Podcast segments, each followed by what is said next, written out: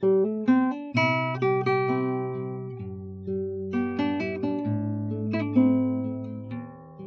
广播前的听众朋友们，大家好，欢迎收听梵音网络电台，我是主播晚央。好久不见，刚刚过去一个中秋节，不知道大家过得怎么样呢？今天呢，晚央还是要给大家带来一个故事，故事的名字叫做《回忆不永伤》，用以纪念那些曾经我们爱而不得的人。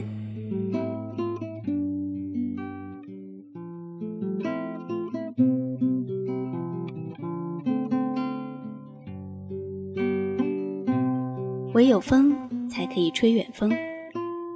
与其说我爱上了月亮，不如说我爱上了它缓缓上升的样子。你活得太真实，所以你不是天使。群山之巅，我总是在接近天空的地方说：“亲爱的。”流水日复一日。青春倏然而逝，重复别人的命运，亦被别人重复。爱过，恨过，哭过，效果。不得不提的是日子，不堪一提的也是日子。愿意与否，你我都要在可能与不可能间度完此生。上半生如此平静，或许就是为了下半生，我对你动用苍穹。苏眠在一个难得温暖的冬日午后读到这首诗，合上书页，看着窗外梧桐黄叶在风中倏然扬起，这景象没由来的让他打了个冷战。此情此景。清冷的像一双眸子，毫不意外的又一次想起陆怀谦。苏眠一向都是宠儿，有时候他也会想，是不是自己一直以来都这么顺利，所以老天才会让他遇到怀谦，才会让他倾注了以毕生为赌注的全部爱情，却始终得不到回应。苏眠第一次见到怀谦的时候，仿佛听到了漫漫潮水退却的声音。于是他在心里告诉自己说：“苏眠，你完了。”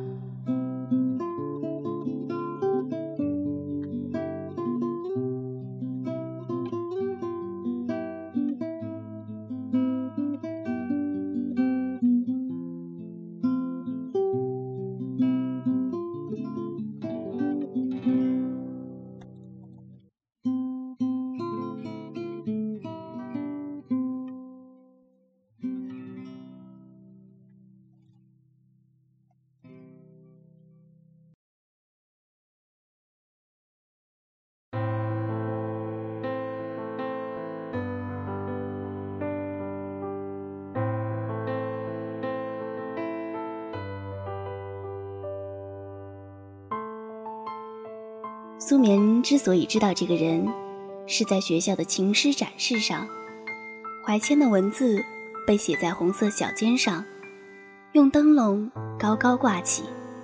那是圣诞节，苏眠从图书馆出来的时候，已经是万家灯火时。冬日满眼的阴郁，却被远远一处灯光悠悠晕开。那一条回寝室的路上。挂满了红彤彤的灯笼，贴着一首首动人的诗。苏眠一向不过圣诞节，现在想着学校圣诞节展示情诗，也觉得不伦不类。于是带着笑话和挑剔一路看过去，莫名的笑意更深。忽然间脚步一顿，被一幅遒劲的字迹所吸引。这时已经开始下雪，飘着小小的雪粒子。这是今年的第一场雪，也算是正好赶上了节日的气氛。于是苏眠稍有兴致地停下来，防止雪粒子落入眼中，便眯着眼睛去读那高高灯笼上的诗：“你是我的一念之差，与我一场不虚此行。”倏然愣住，苏眠毫无防备地被这寥寥几字震慑，目光划过落款，漂亮的行楷写着“陆怀谦”。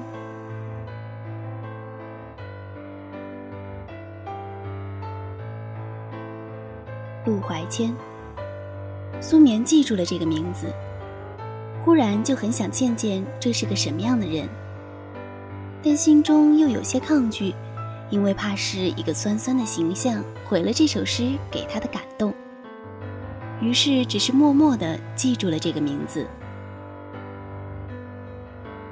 没想到几日后，苏眠竟然真的见到了这个人。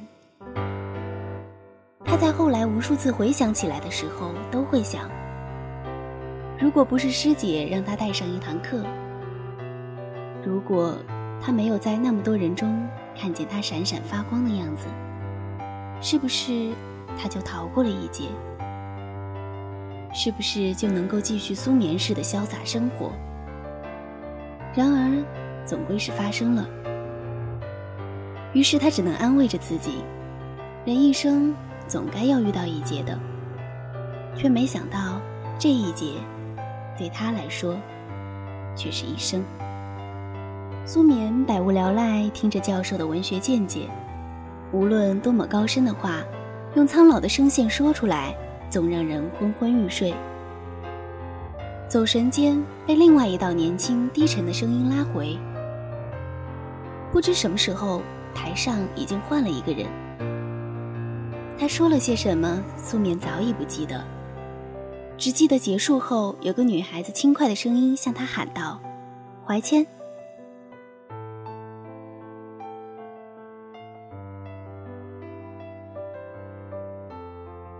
怀谦，陆怀谦，原来是你。”就是在这一刻，苏眠想起了，你是我的一念之差，与我一场。不虚此行。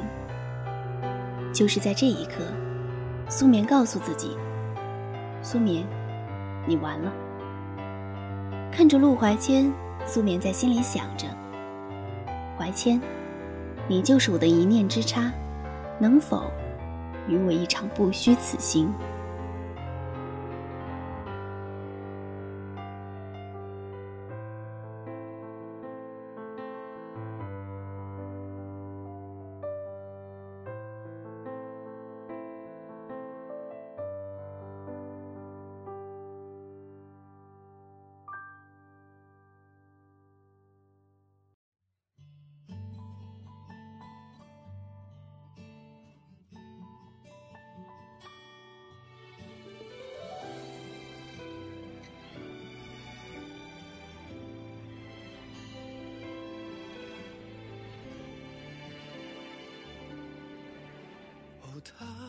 苏眠最开始以为所有的一切都会像恶俗的才子佳人小说一样发展。两个同样热爱文字、同样有才华的人，该是这世间彼此相偎相伴的命中注定。而怀谦对待所有人都一样的淡然，还是轻而易举的击溃了他所有的勇气。苏眠，我们不合适。为什么？没有人比我们更合适了。第一次见到你的时候，我就知道你符合我所有的期望。我也知道你是另一个我。那为什么？苏眠一下子激动起来。是，我是另一个你。那你？苏眠，怀谦打断他说。不是每个人都愿意和另一个自己待在一起，一个这样的自己都让我觉得是负累。我只想告诉你，对我来说你是理想，但是人不应当只有理想。苏眠开始轻轻啜泣，捏着衣角的手微微泛白。他其实明白，就像《半生缘》中满真对张玉锦说的那样：“我们都是寂寞惯了的人。”曼桢在某种程度上和玉锦太像了，所以她永远不能接受另一个自己，宁愿只守着永远回不去的故事。苏棉想劝自己高傲起来，正如这么多年活得漂亮潇洒的苏棉一样，可是不行。在他面前，苏棉所有的光环都荡然无存。他只能低声气着，说：“我等。”苏棉，我要出国了。怀谦一如既往的平淡，似乎只是知会他一声，与自己并无任何关系。苏棉疏忽如坠冰窖。怀谦，真够狠心了。真像你的风格。是啊，本就是与你无关。若不是今天见这一面，我或许都不知道你已到大洋彼岸，去追寻你想要的生活。爱情是一场赌局，你赢的不费吹灰之力，我输的毫无招架的可能。你会回来吗？也许。为着这一句“也许”，苏眠等了五年。这五年来，他似乎又变回了那个书里的苏棉。他拒绝身边所有的追求者，把自己封闭起来，只等着怀谦回来，将他唤醒。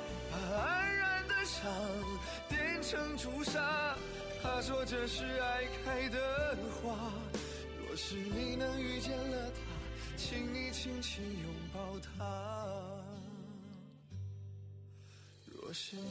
遇见了他，请你轻轻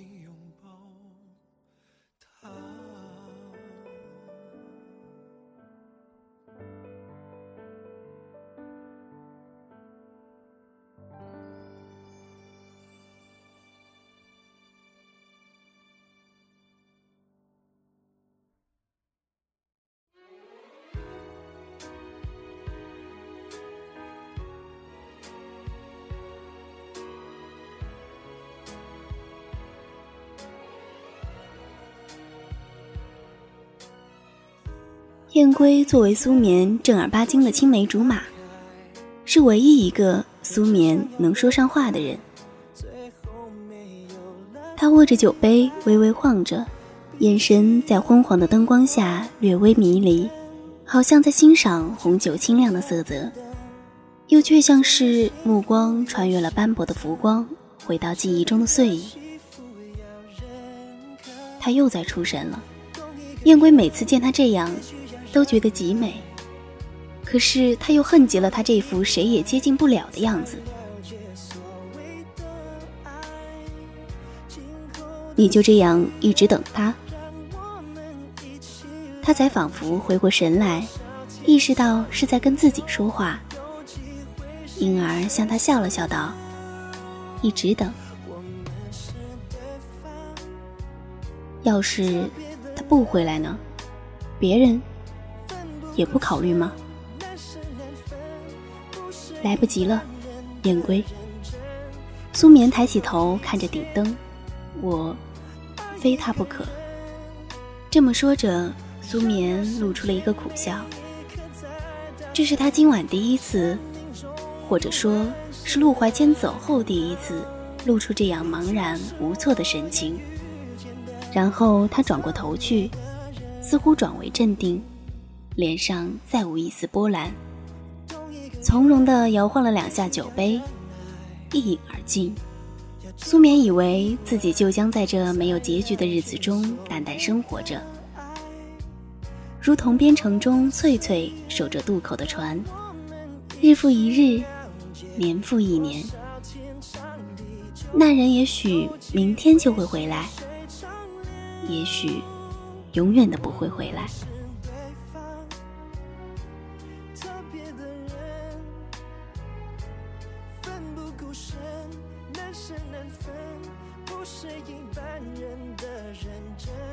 他忽然觉得，这大概就是最好的结局了吧。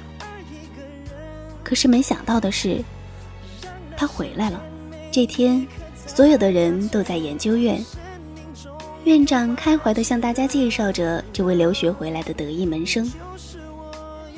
苏眠看着近在咫尺的他，眼泪再也抑制不住。这是他等了五年，爱了八年的人，此刻就这样出现在他面前。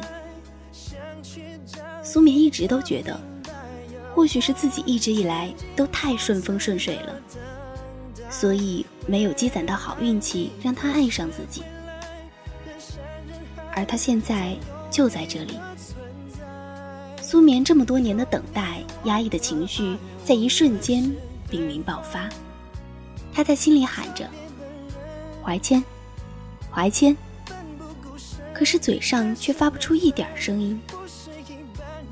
喜悦和圆满的烟火，似乎一瞬间燃尽了他所有的假寐。终于，在他面前恢复成那个非他不可的素面。然而，陆怀谦自始至终都没有看向他。燕燕，我回来了。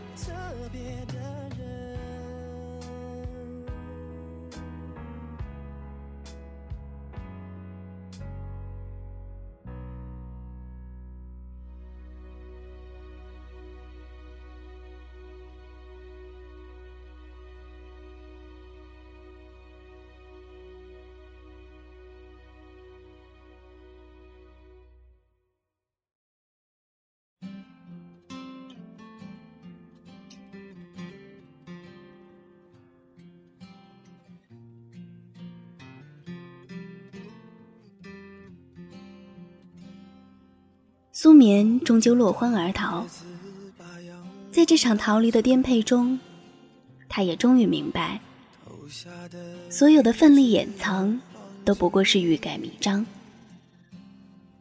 不知多少个日日夜夜，他在由北向南的火车上，一路赏遍了从北城到南疆的所有明月。火车轰隆隆向前驶去。将所有的相视而笑和默作垂泪，狠狠地抛向后面，只留下恨海难填的结局。他早就知道，自己这样的权力倾注，不过是一场孤注一掷又毫无胜算的赌局。可他还是义无反顾去赌了。他想着，甚至怨恨怀谦，你为什么要回来？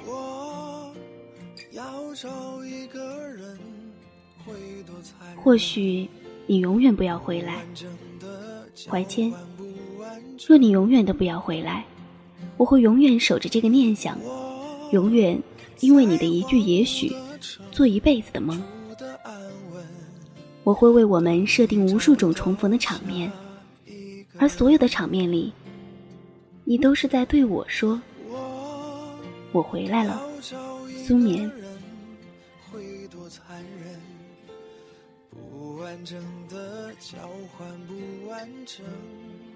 他又不得不承认，怀谦是真正理智到可怕的人，苏眠是跟他一样的人。两个孤独的人，并不能做到依偎取暖，而是叠加寂寞。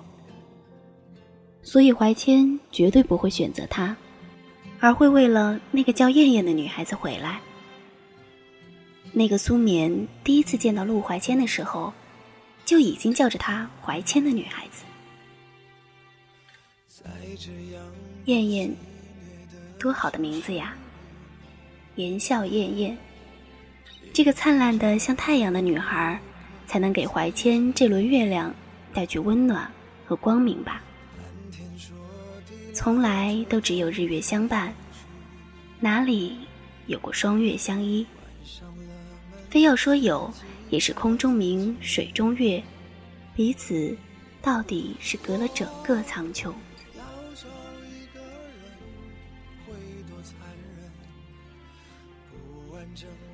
火车上有一个像是少数民族打扮的小伙子，唱起了欢快的歌，神采飞扬的说：“回去以后就要用这首歌向心爱的姑娘求爱。”整节车厢的人都被这快活的气氛感染，每个人脸上都开始绽放笑容。绚丽的服饰，轻亢的歌声，深沉的爱意，在这一切动人的因素组成的画面中，苏眠脑中的弦却轰然断裂，再也抑制不住的嚎啕大哭。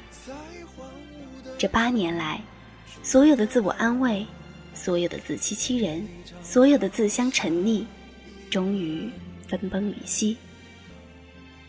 他似乎要用尽全身力气和眼泪来祭奠往昔，欢乐的气氛瞬间被打破。所有人都看着这个不知道什么来路的女人，突然就开始放声哭喊，好像突然之间出现了什么大的变故。少数民族的小伙子还很年轻，面对突如其来的状况有些慌神，不知是不是因为自己的惊扰，脸憋得通红，却始终没能鼓起勇气去打断他。于是这一场哭下来，苏眠觉得这辈子都没有这么丢人过，却也这辈子都没有这么酣畅过。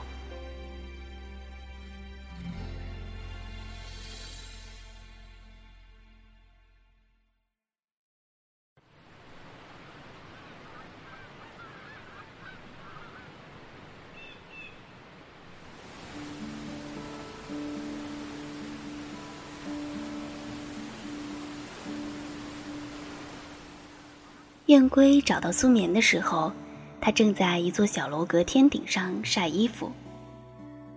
这是一条老旧的小巷，连一辆汽车都无法通过，家家户户都是木格的房子。苏眠就在其中一座小阁楼上，伸出半个身子去够外面的晾衣绳。他挽着头发。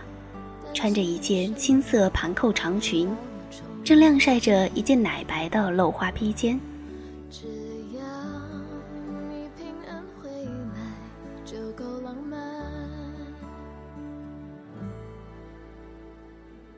这一路上，燕归都心神不定，只在这一刻看到他的时候，才终是安宁了下来。苏眠也终于看到了他。站在巷口，抬头遥望着，他一瞬间恍惚，似乎看到了太多太多的过往。这一年来，他已不再频频想起怀间，甚至在偶尔想起他的时候，也由最初的痛不欲生变成心头刺痛，再到心如止水。他以为自己可以从容放下了。甚至在想到怀谦和燕燕大概已经结婚的时候，也只是心头滞了一滞。而今在看到燕归的时候，他却又一次忍不住眼泪，便这么遥望着他，任由眼泪肆虐，无声的哭着。看了看时间，怀谦的班机应该快到了。出差这一个月。燕燕心里也是想念的紧，于是站起身来向街机口走去。人流汹涌，他竟在海海人群中看到了燕归。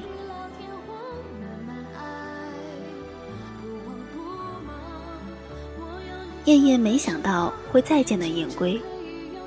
自从燕归去寻苏眠的时候，就觉得大概再也不会见到他了。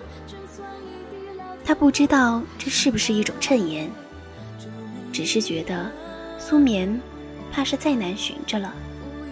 这么想着，燕燕心里也是不好受的。他知道苏眠爱怀谦，他也知道苏眠远比自己爱怀谦。可是怀谦选了自己，燕燕知道怀谦是优秀的，或许自己。再也遇不到像他这样优秀的男人了。于是，他成为了他的妻子。心中对苏眠这么多年的付出和等待有所不忍，因为她本身就是善良的姑娘。何况怀谦是爱自己更多的，不是吗？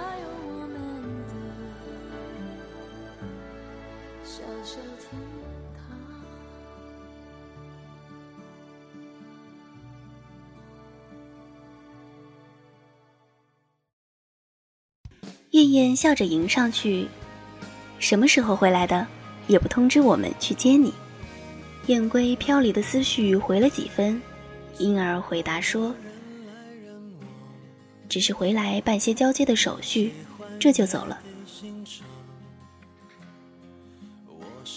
燕燕这时已看到他手上的戒指，便顺着心思问出：“苏眠，你们结婚了？”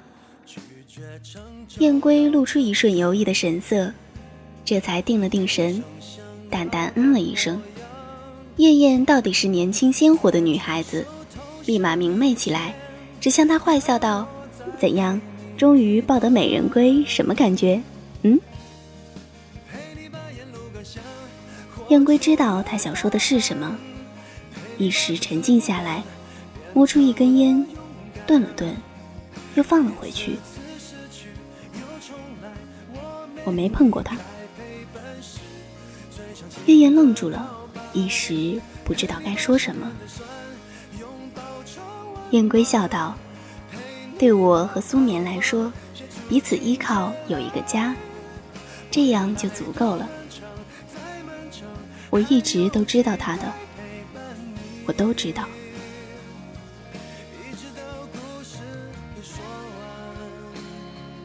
燕燕知道。燕归不是一个会说话的人，却也明白了他是什么意思。他尊重爱护苏眠心底神圣的感情，爱情是苏眠疲惫生命中的英雄梦想。他将这个梦想全放在了怀谦身上，再也不能给其他人了。苏眠这样的女孩子，将爱情看得崇高真烈，可惜。却所托非人，没有爱的婚姻对他来说更是一种亲人关系吧。所以早将燕归当做亲人的苏眠，才会同意和他结婚。此生不会拥有爱情，却也终究许了一个家。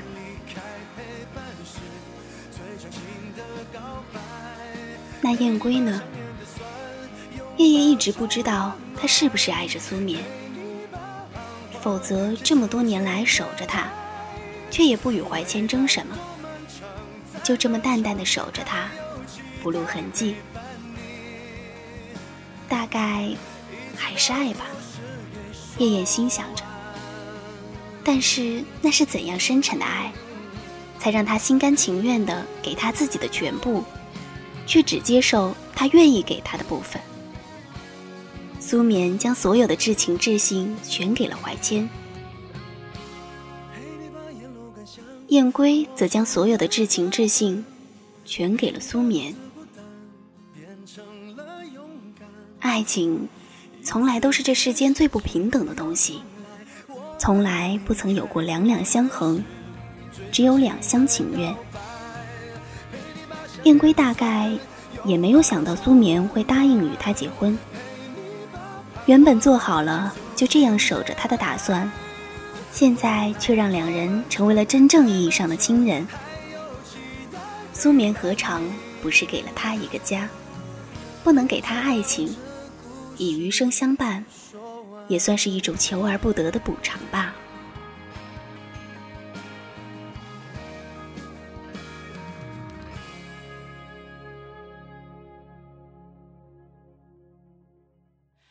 街灯一盏一盏苏醒，怀念一盏盏来临，就等我听一听。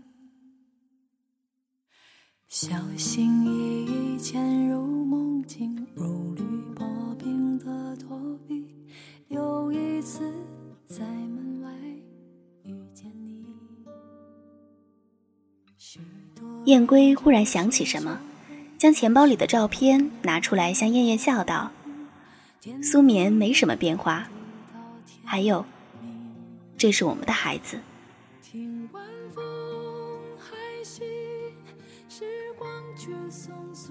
看着那个三四岁的小女童，笑容活泼生动，却明显不是他们的孩子。燕燕明白，是他们领养了一个孩子，而这个孩子。会牵着他们的手，叫着爸爸妈妈。燕燕突然红了眼眶，不知道什么原因，似乎一下子被悲伤所击中，甚至开始小声啜泣。为着这一切不完美反而极残缺的结局，为着面对怀谦时难以言说的痛心，终于在燕归温和的笑容中落下泪来。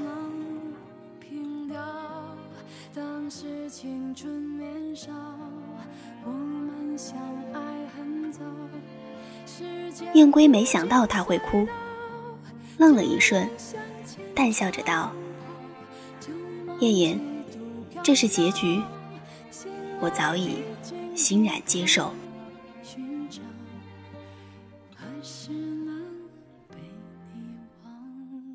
燕燕泪眼朦胧看着燕归离去的背影，身后传来怀谦唤他的声音，深呼一口气。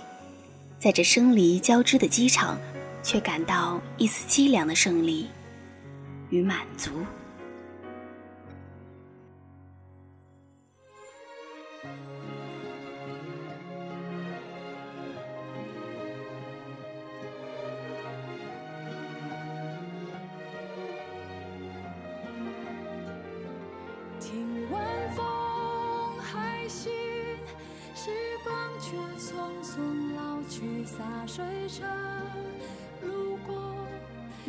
今天的故事到这里就结束了，感谢大家的收听。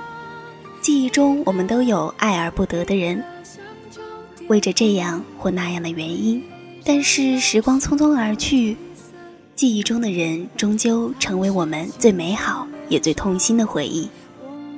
希望每一个我们爱过的人都能够幸福生活。同样也希望我们每一个美好的自己也能够一直幸福下去。感谢大家的收听，反映网络电台，我是主播晚央，我们下期节目再见，拜拜。